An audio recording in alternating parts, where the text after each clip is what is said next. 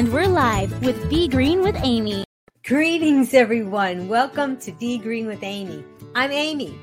After adopting a whole food plant based lifestyle, my hubby Rick and I lost over 130 pounds. Now I coach others on their plant based journey. Jess Task Voice Let's welcome our guests. Dr. Kim Scheuer, MD, and Dr. Nikki Davis, MD, have had great success in helping their patients prevent and reverse chronic lifestyle related disease. Dr. Davis and Dr. Scheuer are available for telehealth appointments. Please click like to help Be Green with Amy. Welcome, Dr. Kim Scheuer and Dr. Nikki Davis.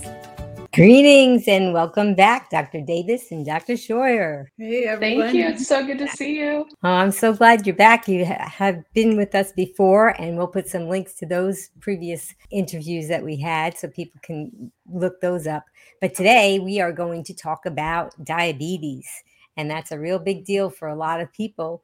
There's a lot of people out there that either have diabetes or pre-diabetes, or they most likely know somebody that does. It seems that it's been a lot of people have believed that once you get that diagnosis with diabetes, there's really nothing much that you can do. So, what we're going to do is we're going to start with our true or false, and we're going to give you guys a little quiz. It's time for True or False on Be Green with Amy Live. Answer true or false to Amy's questions in the comments below, and Amy will ask our guest for the expert answer. Okay, everyone, type in the answer to this, what your best guess is, and then we will have our docs give their answer. First question is true or false? You can get diabetes from eating too much. Okay, Dr. Scheuer, do you want to answer that one? It depends on what you're eating. Certainly, if you are overweight, that can lead to type 2 diabetes. And there's a couple of different kinds of diabetes. So we'll talk about mostly, I think, type 2 diabetes here. But eating too much and eating the wrong foods, like lots of processed meats and um, cheeses and the standard American diet, you can gain weight, you can cause insulin resistance, and yes, you can get diabetes from that.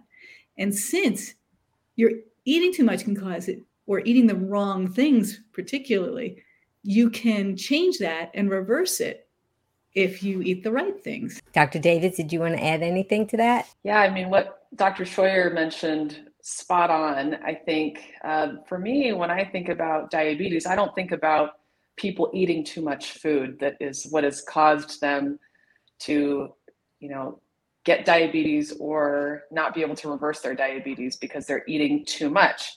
Um, really, it comes down to the type of food, not the quantity and that's one thing that I love to talk to my patients about is that this way of eating should not be a chore. It should not be about portion sizes, calories, too much, too little.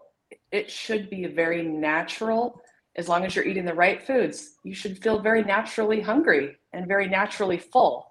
And that's what you focus on are those, you know, whatever your body is telling you when you need to eat and it's not at all about eating too much. If you're eating the wrong types of foods, then yes, absolutely, that's going to affect diabetes. But it isn't about the qual the quantity; it's about the quality of the food. Well, those are great answers. So let's talk about the types of food. And true or false? People with diabetes should not eat fruit. Dr. Davis, you want to start with that? So, right, because what we've all been told is that diabetes is from excess sugar, right? That's what most people think is I eat too many carbs or I eat too much sugar, and that's why I am either at risk for developing diabetes or I've already developed diabetes. But what we now know is that although, yes, diabetes technically is increased blood glucose, right? It's increased sugar in your blood, but it isn't from eating excess sugar and certainly not from eating fruit. Um, so the sugar from fruit does not cause diabetes. You can eat fruit all day, every day. And not only would you not develop di- diabetes, but if you are at risk of it, it would lower your risk. You could treat or reverse diabetes by eating a lot of fruit. Um, so, so yeah. So, and what I wanted to mention also with the sugar is that you know what we now know is that it's more likely that it's the type of foods that you're eating that are high in fat um, highly processed foods, high in fat, and lots of animal products that we now know are what lead to diabetes. It's not about excess fruit consumption. Okay, Dr. Scheuer? I 100% agree. I have so many patients who come to me saying, I have diabetes, I'm not allowed to eat fruit. And that is so diametrically wrong for what really causes diabetes. So, fruit is actually really good for you. And as Dr. Davis said, there are studies out there that show the more fruit you have, the less risk of diabetes you have. And now you got to be careful. I'd be really careful and not consider that fruit juice. And I would not consider that a lot of dried fruits because you want the fiber, you want the water content. As Dr. Davis said earlier, it's how it's what you eat and um, more than how much you eat. But you need to be full on things. And so when you eat an apple, you get fuller faster and you get all the micronutrients, you get the fiber, you get the bulk, you get the water, um, and you get a slow uptake of the nutrients and the calories. And so you don't get an insulin spike, which is a problem. If you drink a huge amount of apple juice, that can be a problem with diabetes. So I really, the, the full fruit, eat as much as you want. Whole fruits, eat as much as you want. And that will actually decrease your risk. So um, because diabetes is not about the sugar. The sugar is a side effect. It's a it's a symptom. But the issue, as Dr. Davis says, is the fats. It's intramyocellular fats. So intra in myo, the muscle and the tissues, cellular in the cells, fat that blocks the insulin from working and bringing the sugar into where it needs to be from the bloodstream. So Go eat your fruit, please, please. You'll enjoy it. You'll love it. It tastes great and it's healthy for you. Don't oh. fear the fruit. fear the fruit. Well, now that you talked about the fats, you know, I think a lot of people think that if they eat something that's fattening, they get fat. And where does the fat go? Well, it probably goes to my hips, it probably goes to my belly or my butt. That's where it goes, right? So, Dr. Scheuer, you want to talk about that? Well, some doctors say the fat you eat is the fat you wear, which is true. You don't want too much fat. And especially if you're looking at diabetes, you want less than 10% of your calories about of fat. I definitely every single thing has some fat in it. Fruit has fat in it. Everything has fat in it. You need some fat to absorb um, vitamins that are fat soluble, like A, D, E, and K. So you need some. We're not saying no fat. That is definitely not what we're saying. But we want to limit the amount of fat. Um, and when you do that, you will be able to eat more, maintain a very healthy weight. And that's a great way to go. And keep your sugars, your blood sugars, in an adequate level and increase your insulin sensitivity, which is really what you want to do. Dr. Davis, did you want to add to that? Definitely. We if if you just want to make it really simple and knowing what to eat that is low in fat, you're looking at whole plant foods, right? And Dr. Scheuer mentioned that earlier with fruit. Nature perfectly packaged food for you. So instead of eating the apple, you know, drinking the apple juice, obviously eating the apple is better. Your nature wants you to have all the fiber and all the nutrients and everything in it in its whole form. So if you can focus on whole plant foods, you're already going to reach that 10 to 15% of fat from calories that Dr. Scheuer was mentioning. And yes, there are going to be some higher fat plant foods, but even higher fat plant foods aren't as high in fat as other, you know, plant-based foods like oils, where if you have oil, you're getting 4,000 calories per pound versus an avocado that's about 700 calories per pound. So you have options that are a little bit higher in fat, yes. Whereas if you're talking about like a carrot that's more like 100 calories per pound, avocado is going to be a little bit more calorically dense but not compared to some of those high processed foods. So if you can just eat a little bit more down the scale on the whole plant foods, you're going to be much farther along than most people who eat the standard American diet in America and most people who are getting diabetes. I mean, we see that about one in three people now in America are either pre-diabetic or diabetic. So this is an epidemic and it's something that's not going to go away until people start changing their lifestyle. Yeah, that's pretty scary the statistics And I think that maybe people have a false sense of security when they're diagnosed as pre diabetic. And I often think of it as if somebody told me I was precancerous, that, that would be an alarm. And so I think it should be somebody should take, if they got that diagnosis, that they should take it more seriously. And you're just kind of very close to being diabetic. What do you think, Dr. Scheuer? 100% agree with you.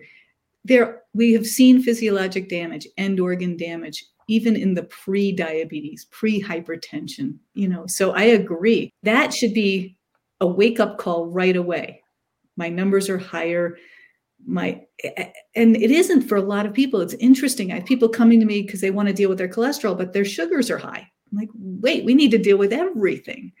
And so I think you're spot on that prediabetes is, does not mean, oh, 10 years, 20 years down the line, I'm going to have problems. It's now. Deal with it. And the other thing that I get really concerned about is not only the adults, but the children because we feed our children so poorly without intending to. You know, my uh, we I have family members who give their children hot dogs, mm-hmm. and that's a class one carcinogen, and I'm like, no, please don't. So teach your children young to eat fruits and vegetables and whole grains and legumes nuts and seeds. You know those are the things that you really want to teach them to enjoy young. Dr davis? Yeah i, I have to agree. I i've been lucky that my eight year old has been plant-based since conception since birth but also before then. So i had a, a vegan pregnancy and um, you know i i do. I see a lot of people a lot of parents come to me saying my kid is all he'll eat is mac and cheese and chicken nuggets. Well, my kid does not eat that because that's not what I give him, right? Kids will eat what you give them. They might fight and complain for a little while, but they're hung- when they're hungry, they're going to eat food. And so you've just got to give them the right kinds of foods. And in my own experience with my son, I mean, there was a day that I ran out of broccoli and he cried about it because he wanted his broccoli. You know, that's like, oh, parenting win. Uh, so it is something that is possible to get your kids to eat well but you have to be the role model and you have to be the one that gives that to them. They're looking at you. Okay, but we have a question. When to limit fruit to three pieces a day? Heart disease, Esselstyn, or mastering diabetes? No heart disease, but over 50 years on standard American diet, whole food plant based going on five years. Do you want to answer that, Dr. Davis? I do not ever tell anyone to limit fruit for no reason. Okay. And Dr. Scheuer? 100% agree with Dr. Davis. I have never told somebody to limit their fruit. Yeah. Now I've heard that sometimes some people could be a little more sensitive to one type of fruit versus another, or maybe even one type of legume or one type of mm-hmm. starch. So maybe that might be some way that they could fine tune it. Now, both of you are doctors at plant based telehealth. And if somebody was running across something like that, they could book an appointment with one of you through the plant based telehealth and you could help them tweak their intake of foods and determine, right, Dr. Scheuer? Absolutely. I love my partners at plant based telehealth because each we first of all we are in 50 in the 50 states and DC and we have such a brain trust of wonderful people that if I don't know the answer, I can say to my colleagues and type them up and say, hey, somebody asked about limiting three pieces of fruits. What do you do? Why? And 98% or 95 to 98% of what, what we say is all 100% similar for everybody. There's just a little bit that does need to be tweaked you know, I tell somebody who's end stage heart disease a little bit different than I tell a 20 year old athlete. You know, so there are things that we can tweak with each person. And each person has things that, like, again, fruits are great. I eat way more than three fruits a day, but I also eat tons and tons and tons of green leafy vegetables. And I eat tons of grains. And some people have different and legumes reactions to different individual legumes, grains, or um, fruits. So, yeah, you want to individualize it a little bit, but that's where you can come see us and we can help you out. That's so true. And I think that people, if they would journal what they ate, that they might see that if they were including the fruit, maybe they weren't including as many greens and things that they should have. And you have to plan it out a little bit. I mean, you it, it's nice to watch presentations like today and to read some books, but when you're dealing with something like diabetes, you may need a little help from a physician and, and not just doing it alone because, well, I mean, Dr. Davis, if you if someone who had diabetes adopted a whole food plant-based lifestyle, they could maybe become dangerously over medicated very quickly. Is that right? Absolutely. And I would say that a lot of the time, the people who come to me with diabetes are looking to reverse their diabetes or get it into the best place it can be without medications. And it happens for a lot of people very quickly where I start to take them off medications. Once they've started, once they've really committed to a whole food plant based lifestyle, then we can get them off medications pretty quickly for the most part. Now, of course, it depends on the type of diabetes. It also depends on how long they've had diabetes. It depends on your pancreatic function, how your pancreas is functioning, because pancreas is what is um, creating the insulin. So, um, but but overall, yes, you do have to be very careful. Someone who's making a big lifestyle change definitely wants to talk to a doctor if you are on medications because that is something that a lot of times needs to be changed right away. Okay. Did you want to add to that, Dr. Scheuer? One of the things I was going to um, talk about if you do come to see us and we need to tweak some things, for example, adjusting how much fruit or when you eat it and things. We do also use modern technology, like we use things called continuous glucose monitors, which help people see how what they eat affects their sugars and they can see what they're doing overnight while they're sleeping and not checking their sugars manually. So there are advantages to seeing a physician for these for these issues because we can help you really tweak your health. Yeah, with something like diabetes, I my I have it it's in my genes. My maternal grandmother and my mom both had type 2 diabetes and they had this term crash. I'm mm-hmm. crashing. And so it can be a real frightening physical experience to go through. I would imagine it would be psychologically frightening to change what you're eating and worry if something was going to go wrong. So I think that if somebody wanted to lose a little weight, maybe they could read a book about this lifestyle and, and go for it. But like what we were saying, if they're on medications, it'd probably be best to be supervised by physicians like you guys. So you were talking, we were talking about eating and talked a little bit about the whole food plant based lifestyle. And some people are, when they hear about that lifestyle, they think about carbs. So here's a true or false. True or false people with diabetes should not eat carbs. You guys that are listening or watching, you can type in your guess and we're going to ask Dr. Davis to answer that. Okay, so first of all, we need to change what we call carbs. Carbs are carbohydrates and they're not evil. So a carbohydrate is a macronutrient. We have three macronutrients that we need. there we go. Um, protein, carbohydrate, and fat. Carbohydrates are absolutely something that we need. In fact, our body, our, our body runs on carbohydrates. You need carbohydrates to make energy. Your body runs on glucose. So carbohydrates are not the bad guy. In fact, they're wonderful. And you get all three macronutrients. You get carbohydrates, fat, and protein in all plants. All plant foods have all three. They're going to be in different levels. So you're going to get some that are going to have a lot more carbohydrate, a lot more, some have a lot more fat, um, but you're going to get all three macronutrients in all of the plant foods. Um, so carbohydrates are not bad, and carbohydrates do not cause diabetes. Carbohydrates are found in plant foods for the most part. So if you're not eating enough plant foods, you're probably not getting enough carbohydrate, which is really important. You need it. Dr. Scheuer? People get confused between what are called simple carbohydrates and complex carbohydrates. And you can, so what Dr. Davis was talking about was were complex carbohydrates in foods in their whole form.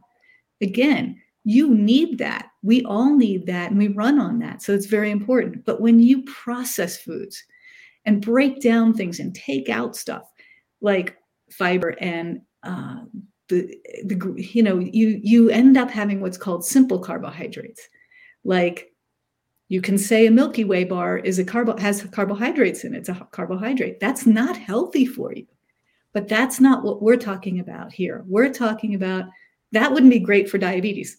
And i was a milky way fanatic before and I wasn't healthy. When I switched to whole foods, plant based, which is again the fruits, the grains, the legumes, the, the veggies, that is complex carbs and that's healthy for you and very necessary and, and prevents diabetes. Okay, well, here's another myth that we're going to talk about, and there's another true or false for you in the audience, and that is diabetes is caused by eating too much sugar. True or false? Okay, Dr. Scheuer, you want to start with that one? I think that's false. Um, science shows that, again, it's not the sugar that is causing diabetes. That's just a symptom. It's the fact that when we eat something that is a carbohydrate that's broken down to sugar and we need sugar in our body, if it's not put in the right places, like in the muscles, in the brain, in the liver, then that's the problem. If it stays in the vessels, that's the problem. Eat sh- sugar, but don't eat just processed sugar like white sugars or the Milky Way bars or things like that. You want to eat whole whole carbohydrates. When you eat it as a simple form, um, first of all, it's absorbed really quickly, causes insulin spikes, has all kinds of problems, and and it can get too much into your bloodstream. You really need to avoid the fats because that's what causes diabetes. Intramyocellular fat is the issue. Dr. Davis? Yeah, and just to go off on on that topic, so intramyocellular lipids, the fats inside of our muscle cells and, and other cells, you know, we're really talking about something called insulin resistance, where your body has enough insulin, it's it has glucose running around in the bloodstream, but the cells cannot recognize the insulin because of the fat it's kind of like think of a lock on the outside of your cell that's been gummed up with a bunch of fat. And that key, think of insulin as the key, cannot get into that lock to unlock the door to let glucose just get into the cell and do its thing and create energy. Uh, so insulin resistance is really what we know now know is what causes type 2 diabetes the insulin resistance. You can't use the insulin, so the glucose in your blood can't get out of your blood and into the cells where it needs to be. So it builds up and builds up and builds up. So, certainly the fat in the diet, the high fat diet, which automatically any animal product, meat, fowl, dairy, eggs, super high in fat. So, that's where most Americans are getting most of their fat from, is that. And then, of course, oils too. Um, so eating processed sugar, I would say, is not a healthy choice, definitely, and it can be infl- inflammatory to your vessels. Um, but what it's basically doing is it's just adding more sugar to your blood. It's not what's causing the insulin resistance that's ultimately leading to diabetes, but it's not doing you any favors for sure. If you're going to be eating a lot of processed sugar day in, day out, that's not going to help things. But it isn't what is causing the, the bottom issue with diabetes, which is the insulin resistance from too much fat in the diet. I know we talked about fruit, but somebody has a question about watermelon. Miriam wants to know is watermelon good for diabetes? I think that that's a common question about watermelons. Let's talk about that, Dr. Davis. Watermelon is great. It's full of fiber, full of nutrients, full of water. It's very hydrating. It tastes delicious. It's like part of the best part of summer. Uh, so yeah, absolutely go crazy with watermelon if you have diabetes. Dr. Scheuer, did you want to add anything to that? I agree 100%. If you have really, really hard to control diabetes, you sometimes have to avoid the high glycemic foods, you know, just to get yourself under control. And, and but watermelon is wonderful. It's it's such a great way to get some nourishing and delicious food in you that go for it. So why don't we talk about when because as I, I referred to earlier that in my family members I would hear them often because they had diabetes that they would be fearful of crashing and I wish that I knew then what I'm learning now. And one thing that I did learn about was beans.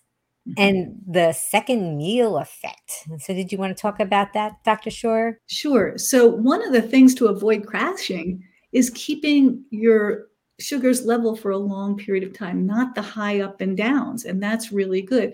And beans have a great way of doing that. Even so, the second meal effect is the if you eat beans in this meal, you're going to control your sugars better. You can control your satiety, so you're not so hungry right now. But it actually makes you more full for your second meal and keeps your sugars better longer. So it's it's really neat that there's one saying that I've always heard is eat your meal like your dinner to based on what you're going to have the next what you eat for dinner will affect your meal the next day. And so that's where beans are great because they keep you very stable. You don't have the highs and the lows, you don't have the crash, and you're not hungry all the time. So it's a great way to get to help stabilize your your sugars. Dr. Davis? Yeah, I would say that when you're worried about the crashes, really what you need to be focusing on is the highs because the crash comes after the high, right? And you're going to get high, you're going to get spikes when you have a high fat meal. We've seen this actually in a lot of patients of ours that have the continuous glucose monitor that you'll see that when they eat a certain type of food, not only does their blood sugar go up really high, so say that they decided to, to cheat and have a hamburger and french fries. And that's interesting because you don't think of that necessarily as a bad thing for diabetes. You know, people will have a hamburger, maybe leave off the bun, and they think that that's a healthy thing for diabetes. But what we've seen is that a meal such as that can just spike your blood sugar and it stays high for a long period of time for hours because of that fat load in in that meal. Um, so you have to be, be really aware of what spikes your blood sugar. And remember part of that isn't just in the meal that you're eating. Part of that is in your insulin resistance that you already have that needs to be reversed through healthy eating. Okay well we have a question from melanie. I have non-diabetic blood sugar highs and lows. My blood sugar cannot tolerate oatmeal. I think all grains are a problem. Both high and low blood sugar causes major insomnia for me. Advice. Dr. Davis? So that's something where I feel like this person, I don't know enough about their history to really give, give good advice on that. I would be curious to hear about what the highs and lows actually look like. Is it out of the normal range? And are, are there any other possible factors that could be leading to some issues with the sleep? So that's where I feel like these kinds of things, it would be a good idea to talk to someone one on one where you can get a little bit more information. We can give some better advice. Dr. Scheuer, did you want to add to that?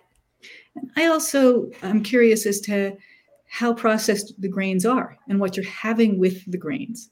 You know, there's in terms of oatmeal, there's oat groats, which are the whole grain. Then there can be steel cut, which are cut up a little bit more. Then it can be, you know, processed in many, many different ways. So that can be have an effect.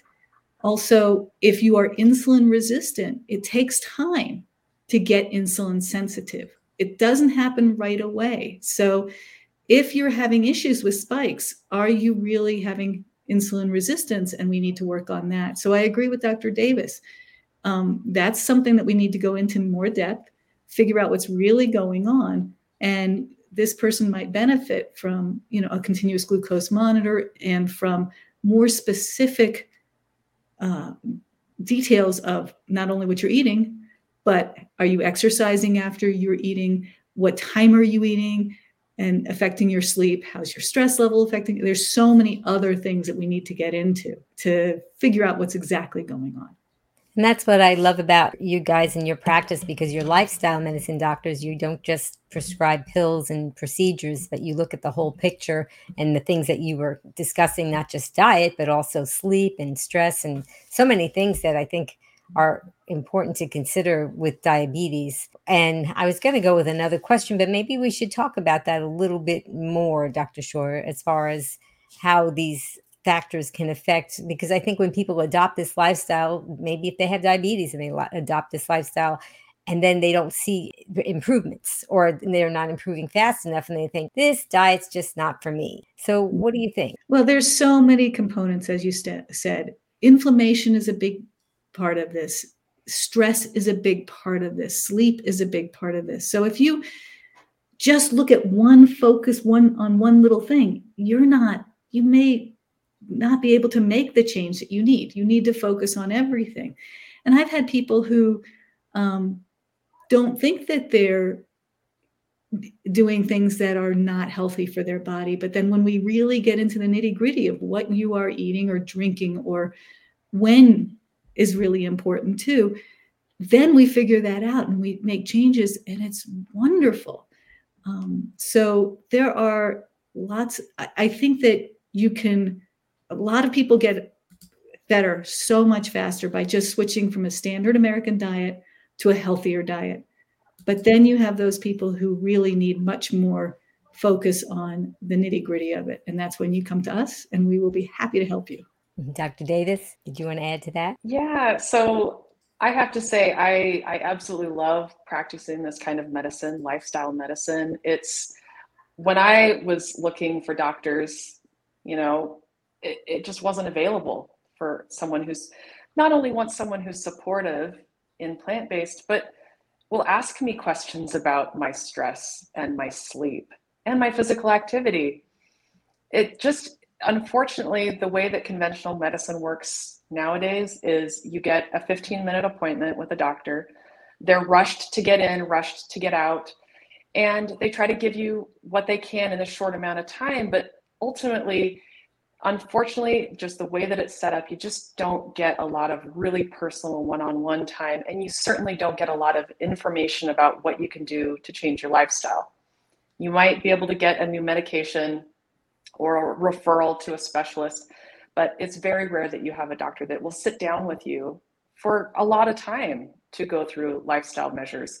And that's where I am just so thankful that I have the ability to have a good conversation with people.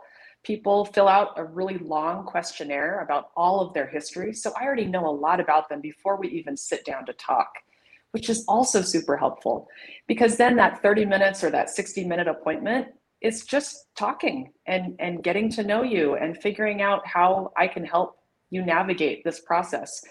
And you just aren't going to get that with a conventional doctor, unfortunately. So I, I'm really excited that we have this available. And I think it's something that I would have wanted when I was looking for doctors. So it's great. Yeah. And so this way, the doctor, one of you or somebody else on your team, can talk to the patient and find out with diabetes, it's not just one thing that they have to fix, it's not just diet there's a lot of other factors that go into it, and you could help them figure things out. Christine said that uh, whole food plant based, if I do not eat before bedtime, I get so hungry. I check my sugar and it's low 90s to 100s. Advice, Dr. Davis? So that sounds like a normal blood sugar. Uh, you know, if you are someone who needs to have a snack before bedtime because you're really hungry, you know that might just be something that you notice for yourself that that's something that's helpful for you. I will tell people to keep a food diary. I think it's really helpful to see and dr scheuer mentioned this earlier write down the time that you're eating something and write down what you're eating. And then you can really see okay i felt like you know i felt like my blood sugar was lower i just felt kind of off at this time. And then that way you can kind of look back to see what are your triggers and if i eat too early in the evening. Maybe I had dinner at four o'clock. I get really, really hungry at eight o'clock. And so maybe pushing your dinner time back a little bit later can keep you from snacking at night. And then there's other things where sometimes late at night we think that we're hungry, but it's just because we're bored and we're tired. And you get kind of snacky because when you eat, you're staying awake. It keeps you awake. Uh, whereas if you're not eating, it, you can get really sleepy and, and fall asleep. And if you've got work to do or you're studying, uh, it makes it hard to stay awake if you're not eating. So that's another thing to consider too: is is it actually truly hunger? Mm, yeah, Dr. Scheuer. And on that, I was actually going to say, oftentimes we're thirsty, so it's not necessarily hunger. And so try a glass of water, or at night if you're trying to go to sleep, try a glass of chamomile tea or something. You know that might do it, but um, again, there, those are things we can tweak when we know exactly what you're eating, exactly when you're eating it. I agree. That's a very normal sugar level, and um, so a normal glucose level in your blood. So let's find out what else is going on. Yeah, I think that a lot of people are hearing the buzz about intermittent fasting, mm-hmm. and it could be appropriate for a lot of diseases. But with diabetes, it, I just keep thinking back to my family members who would just be so frightened about crashing. And if I told them to intermittent fast, I mean, for them, if they weren't eating every hour or every two hours, it was like a, a, a, traumatic feeling. So perhaps maybe this intermittent fasting may or may not be appropriate for someone with type 2 diabetes, or at least in the beginning of this lifestyle. What do you think, Dr. Scheuer? I think it's again what you're eating to start with. Because intermittent fasting, some of that does work really well to help your insulin and your sugars. So it this is where you get into the nitty gritty and you want to go more individual. But there's quite a bit of good evidence out there. If you're eating a standard American diet and you try it, that may not work as well because you're you're not um, you're not loaded up already, and your cells aren't very ready for that kind of fast. So you do have much more of a crash. Whereas if you're eating a plant-based diet and you already have what you need in your cells and you have time to do that, it works a lot better. So that's where I'd go into individuality for that one. Did and also depends on your meds. I was thinking about the other person who felt like they're crashing at night. Are they on medications that start kicking in at a certain time and make them feel bad? So we need to look at that too. Oh, there's so many factors to think about. You're so right. Dr. Davis? Yeah, I was going to say intermittent fasting, I think, is a great tool. I think it's a very natural way to eat that we aren't meant to be eating 24 7, that having a break at night while we sleep and when it's dark makes sense. And it really allows your body to heal any damage, get rid of any toxins. It's just a nice break for your body. So I think it makes a lot of sense. Now, you mentioned with diabetes being fearful of family members who are crashing and needing to eat to keep their glucose levels up. Um, and I think that that probably comes into play more with people who are on insulin. And insulin, if you're taking insulin, absolutely that causes your blood sugar to go down. And that can be why, if you're a diabetic on insulin, you really need to talk to a physician like one of us if you're looking to change your diet, because we do see that people get over medicated very quickly and can have those crashes that you're talking about. So, someone who's on insulin, I would say be very careful of doing any sort of intermittent fasting if you're already on insulin. Just talk to a doctor before you do anything like that. Okay, well, we did have a question. I think we, we kind of covered it, but let's just put it up. Debbie said, I was just diagnosed with type 2 diabetes controlled by insulin. Can a whole food plant based diet help reverse this? So, Dr. Davis. Yes, it can. We see it all the time. We see people who reverse their diabetes by changing their diet and get off all of their medications and all of their insulin. Now, it does depend on the person, it depends on the type of diabetes. Now, she said type 2 diabetes, but there are some people who think that they're type 2 or maybe a, more like type one and a half. If you've had diabetes, type 2 diabetes for a very, very long time, sometimes you can get some damage to your pancreas and then you're just not producing insulin as best you could. And so for some people, you can't reverse it completely if you've been struggling with type 2 diabetes for a very long time. But if it's somebody who's been diagnosed very recently, there is a very good chance that just by switching to a whole food plant-based diet that you can completely reverse your diabetes. And i've seen it time and time again. This is a very typical result that we see in our practice. Wow. Wouldn't that be exciting for the conventional doctors to be able to say something like that? Dr Scheuer did you want to add to that? 100% agree. I take people off of insulin all the time as dr davis said there are some people who have some damage if they've had it long enough. There's damage, but we can test that with some blood work, um, testing a C peptide and and um, maybe a glucose tolerance test. Tolerance test. There's lots of ways we can look to see, but even if you have pancreatic damage or you have antibodies against that, and you you will need some insulin for a, for a long period of time. The goal is to have you only on the what's called physiologic insulin, the amount of insulin that anybody who has a normal functioning pa- uh, pancreas would make, not more, because insulin can cause damages if if it's too much.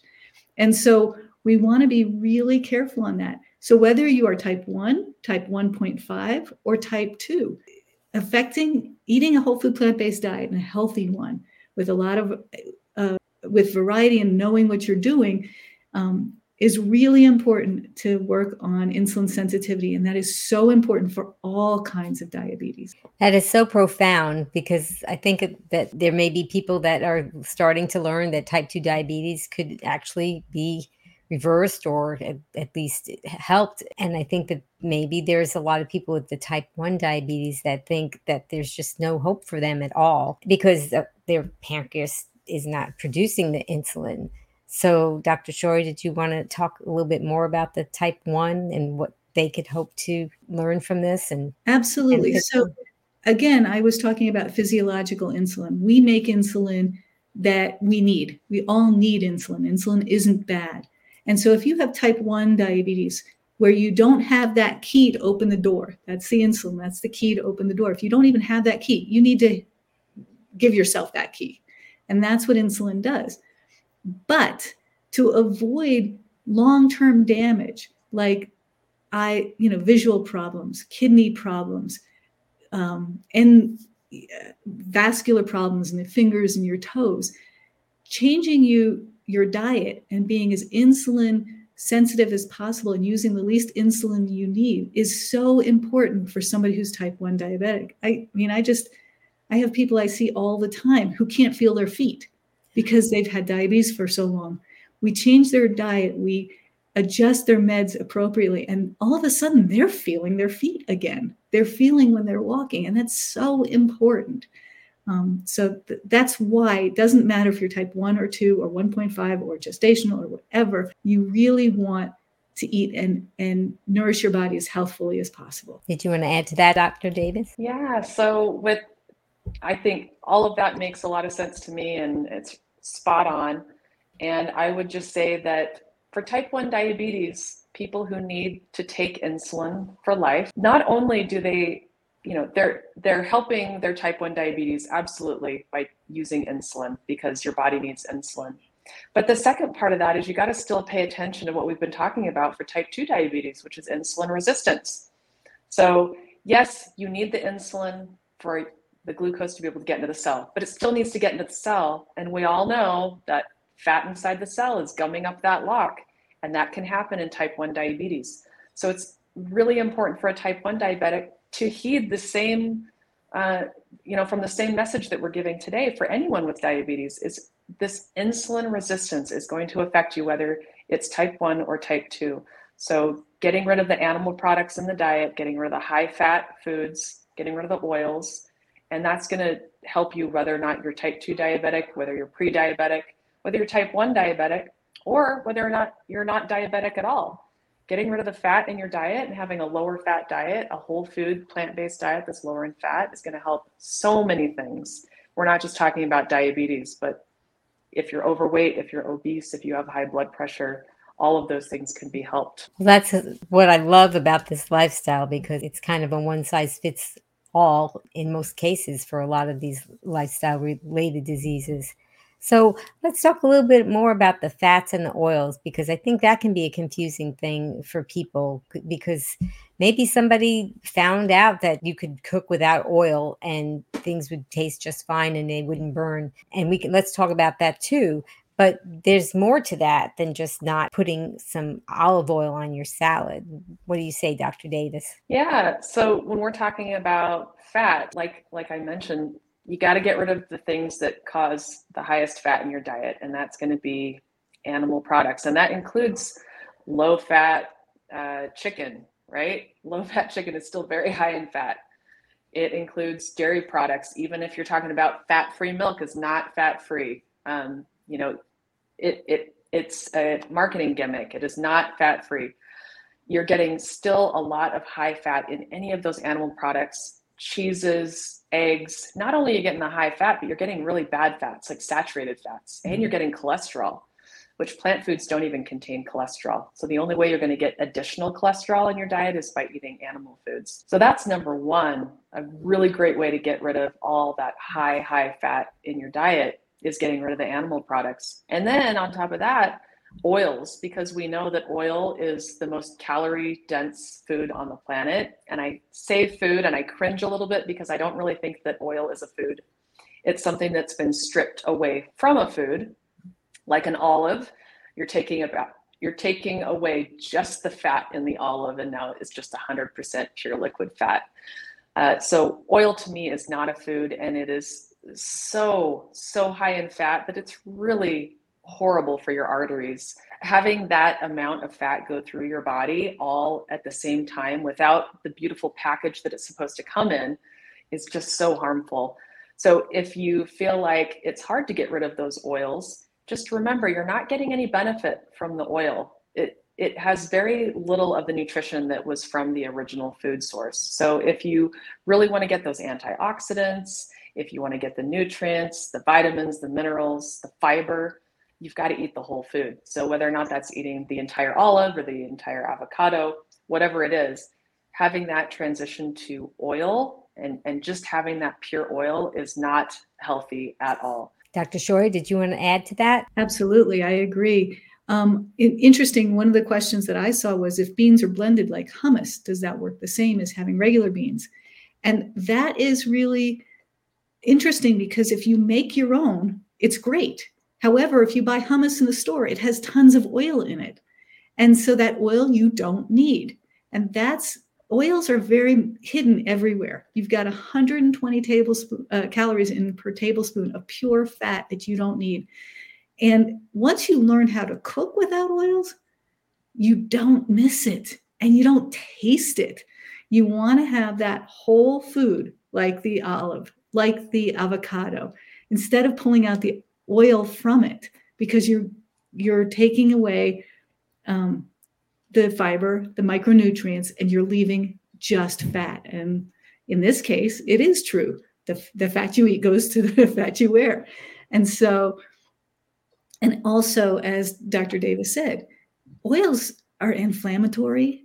Oils are not, you know, you don't want to put something in your body that makes it worse. You want to, every bite, you want to think, is this going to make me healthier or is it going to make me sicker? And if it's going to make you sicker, don't you eat it just go straight to the, the source and the whole fruit or the whole vegetable or the whole bean. Great answer. I often think about how when you're people who cook with oil in the kitchen and they may have like a little separate container so that when they're ready to clean up, they wouldn't dare pour the oil down the drain, right? and that drain is a pretty wide drain compared to your arteries and, and things inside of your body. So if you wouldn't pour it down the drain, I don't know why you'd want to pour it down into your body. Angela wants to know once you're on dialysis for diabetes, is it still possible to reverse diabetes? Dr. Davis. So, dialysis is when you have end stage kidney disease. And if that is something that's caused by diabetes, to me, that says that you've been living with diabetes for a very long time because you've had so much damage to your end organs that your kidneys aren't functioning properly.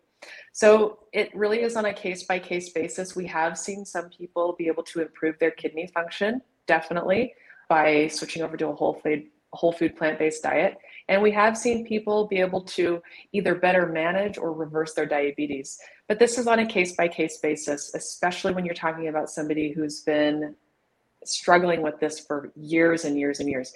There is some damage that's going to be done that cannot be reversed in some people. Of course, if you can start today, you're going to have benefit. No matter what, you're going to have benefit. There might be some things that we just can't completely reverse because if it's been years and years and years of your body taking these hits, it's not always easy to come back from that. But there is still hope because we do see that people still get benefit. Even if it isn't completely reversing a disease, you're still getting benefit by either requiring less insulin, getting off some medications, maybe not all. And we have seen people improve kidney function. So it is definitely possible to still get improvement no matter how long you've been living with a chronic disease. Dr. Scheuer? Absolutely. If you are on dialysis and you want to change your diet, though, please talk to your doctor. And if your doctor does not believe in plant based, find one that does. Dr. Hashmi is a nephrologist who um, believes who is plant based because when you change over your diet, you're going to add a lot of potassium, which is really, really good. But if you are on dialysis, you have to adjust that a little bit when you're doing that. So don't, if you're on dialysis, yes, there is hope, there is hope that you can reverse some of the damage done. And if there's not too much damage, you can see significant reversal, which is great. But don't do that alone. Please see a doctor for that one. Okay, that's good good to know. So one thing that we didn't talk about, and I think it's something that a lot of people like to incorporate into their lives, is alcohol. So, Dr. Scheuer, did you want to talk about alcohol as it relates to diabetes? As it relates to diabetes, sure. Alcohol is sugar. It's pure sugar, and and it's it's a processed sugar. So it's a remember we said sugar wasn't the problem; it's the processing. Alcohol is it's it's so socially ingrained. So it's an interesting one there. But if you look at the World Health Organization, they're seeing that alcohol is any alcohol is associated with breast with cancers and breast cancer especially. So again, I wouldn't necessarily think don't start it if you're not drinking. And if you are drinking, cut it down. It's empty calories. I am not a huge fan of alcohol. Okay, Dr. Davis, do you want to add to that? Unfortunately, there is no amount of alcohol that is healthy. So if you're someone who drinks alcohol, just know that by doing that, you are increasing your risk of certain diseases, including cancers like breast cancer, like Dr. Scheuer mentioned. Trying to get off of alcohol, I think, makes a lot of sense for anyone, but especially diabetes too. If you're really looking to turn your health around, alcohol is not going to be helping that. It is. It's it's a processed sugar and it's doing harm. It's doing harm to your your organs, your liver, your arteries, your brain. It's it's not doing anything good for your body. And I would think that if you did consume it, even if you didn't consume a lot, even just a, a one serving, which people don't think about, their the wine, for example, with wine glasses, their their wine glasses are are like this big, where has probably two or three servings, but it has to kind of let your defenses down a little bit and maybe make you consume foods that either more foods than you should be having or the foods that you shouldn't be having just because it's changing your perspective on life during that moment. So maybe even for that reason too it could really be detrimental to your lifestyle and to what your goals are. You know it's not healthy for you. So I wouldn't suggest my 17 year old just take a little bit of cigarettes, you know? So I don't think that suggesting alcohol is a good idea. Very good. Very good. So now somebody was just learning about this today and they was, oh, what is all this talk about whole food plant based and, and fiber and, and and different fats. What should they do if they just said, okay, I have diabetes and I want to make a difference, but I don't know really where to start? Dr. Scheuer, where would you think that they should start? What should they do? What should be their first step? First of all, feel free to contact any of us at any time at Plant Based Telehealth. But also, I absolutely love a book called Mastering Diabetes by Cyrus Khambatta and Robby Barbero. It's a very good thing. You can go to your library take it out or listen to it on audio tape. It's it explains diabetes extremely well.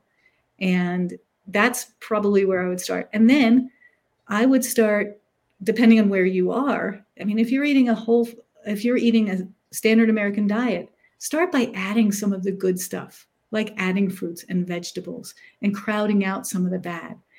But there's a lot of there's a lot of misinformation out there.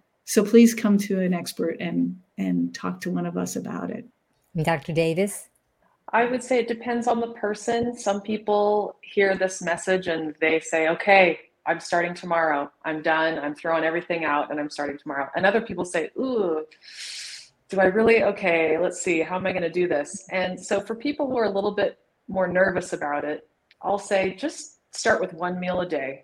Just make mm-hmm. breakfast plant based because that's a really easy one to do. It's really easy to do oatmeal with berries uh, you know, shredded wheat with some soy milk. You can make a breakfast really easy and then keep doing what you're doing for lunch and dinner. And then once it gets to where you're feeling like, okay, I can do this, I'm doing breakfast okay, then try lunch and kind of go slower that way. Whereas if you're going overnight, maybe doing a program, like I know that the Physicians Committee for Responsible Medicine, they have a 21 day kickstart program that's free and they give you recipes and they kind of help you get started with eating plant based. And then there are some that cost a little bit of money, like the Rochester Lifestyle Medicine Institute does a program every month. It's only about $150, I think. And that's a two week program. You get a lot of support throughout those two weeks of, of transitioning. And then up from there, there are some other places where you can do programs that are going to cost a little bit more. But overall, everything is available for free. Uh, you can make this change without spending any money. Now, if you come to us, of course, you know, you would have a doctor that could help you get off medications if you need to do that while you're making the transition. But I love the Mastering Diabetes book. I think that's an excellent recommendation uh, for something that would be pretty inexpensive. And then also, I really like the Starch Solution book. That's a book by Dr. John McDougall that I think is also a really good one if you're looking to transition to a plant based diet. Well, a lot of good resources. Thank you guys for sharing that. I didn't ever have pre diabetes, but my numbers were climbing and I knew that it was going to do eventually get that way. Unfortunately, I discovered this lifestyle before it became to that point. But I do remember that I would get shaky in between meals and, and even if I wanted to if I wanted to exercise, I love to do it in the morning because then it made me feel good about myself all day instead of trying to remind myself all day that I needed to do it and then maybe not doing it. But I could never exercise unless I had a meal because in the middle of exercising, I would feel shaky and not feel strong. So, is it different for people with diabetes when they try to do exercise, Dr. Davis?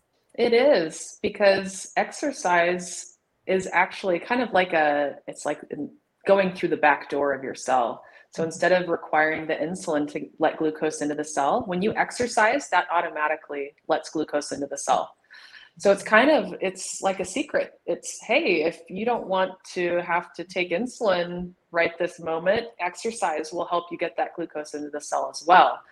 Uh, so definitely exercise will lower your blood glucose and can be very helpful for diabetes. I like to tell my patients that if you can go for a quick walk after you eat that will help with you being able to use that use the insulin more effectively and get that blood sugar out of your bloodstream.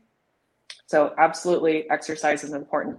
But you also do want to be aware that it does work really well by letting glucose into the cell. And so, if your blood sugar is already low, and if you're somebody, maybe you're on insulin or maybe your blood sugar is just low at that time, you do have to be careful because it is going to work to to get that glucose out of your out of your uh, bloodstream. Dr. Scheuer? Yes. Dr. Dr. Davis said it perfectly. It does it, it's I I use the analogy of the window. You go through the window instead of the back Yes. Door. But um, it it definitely brings down your sugars and helps you uh, your insulin sensitivity. So exercise is so important. And exercise doesn't need to be go to the gym, do my exercise. It can be walking right after a meal. It can be gardening. It can be doing your housework. It can be it's just movement. And actually it's nice to do as much movement as possible during the day to help you if you have diabetes or if you don't have diabetes. It's just great for so many reasons. Well let's just talk a little bit about the plant-based telehealth because if I did have diabetes, this would be, even though I know what I know, I think I would still feel that I would want a little bit of somebody to touch base with a little bit of help. So, Dr. Scheuer, you want to talk about that? Sure. You can go to www.plantbasedtelehealth.com and on um, you'll put in some of your information. If you want to look for a doctor, first look at it'll ask you what state you're in, whether you have Medicare or not, and it'll tell you which doctors in our group ha- are licensed in that state. And then you can read bios about each one of us and see who you fit with who you feel you would fit with best. Because you want a doctor who's not only knowledgeable but fits with your personality and that helps a lot. And every single one of our group are just so wonderful i think. Even if for example you lived in a state where dr davis wasn't in but you wanted to see dr davis or get her expertise you could see somebody in the state that you're in and they can always ask you know they can always run things by we always run things by each other. So it's not like you're only getting one doctor. You're getting a whole group of nine really interesting fun smart knowledgeable people who live the lifestyle we suggest. All right dr davis you want to add to that? Not only do we live the lifestyle but we just absolutely love learning. We love mm-hmm. learning about everything that has to do with lifestyle medicine. We share with each other things that we learn. Oh, I just looked up this study and, and found this, and I wanted to share it with everyone. So it's a really tight knit group of plant based doctors that when you, like Dr. Scheuer was saying, when you schedule an appointment for one of us, you're really truly getting all of us because we're constantly talking, we're sharing information, we're asking questions, and we feel like we're on the forefront of lifestyle medicine. And so we really do take the responsibility seriously, and we really try to learn everything that we can about lifestyle medicine. We use evidence based medicine. We're always looking at what the latest research is, the latest studies are, and looking at what is really helpful to our patients.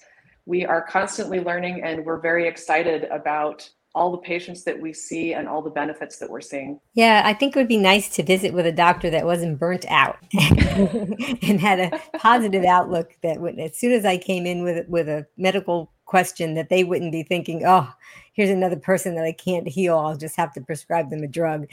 And and yeah. so that must be so so nice and with the collection of the doctors you have different languages that some of mm-hmm. you are bilingual and dr Scheuer you you sign so american sign language and spanish for me um, we have spanish cantonese french yeah those are the ones that i can think of and yes. american sign language that's even really fabulous well i wanted to ask everybody that's listening or watching what did you learn today? What was your takeaway? Because this is going to help people who are looking at the comments. Put this in the comments so that people in the future who are looking at this broadcast can see what were some of your takeaways. Now, I wanted to, you guys to please stay tuned for a special announcement. I do want to thank Jess Tass Voice. She did the countdown and she did the promos and the intros and all that. And Jess Tass Voice, Who's coming up next? Learn the best strategies for adopting and sticking to a whole food plant based lifestyle. Amy Zacharias, MD, is board certified in both family medicine and lifestyle medicine at Plant Based Telehealth. Bring your questions Wednesday, January 26th, 3 p.m. Eastern, noon Pacific, on Be Green with Amy, live. Well, I do want to thank all of you in the audience for watching. I want to thank Dr. Scheuer and Dr. Davis for coming on, but they came here to see you and to talk to all of you and to tell you how excited they are about this lifestyle and how they have helped people with diabetes and want you to be helped with this information as well. So thank you guys for watching and listening and you can click like and that's your way of applauding this broadcast. That would be wonderful. And what we're going to do now is we're going to sign off with the doctors. And if you guys want to do this along, also, you can put in the comments my tagline be strong, be well, and be green.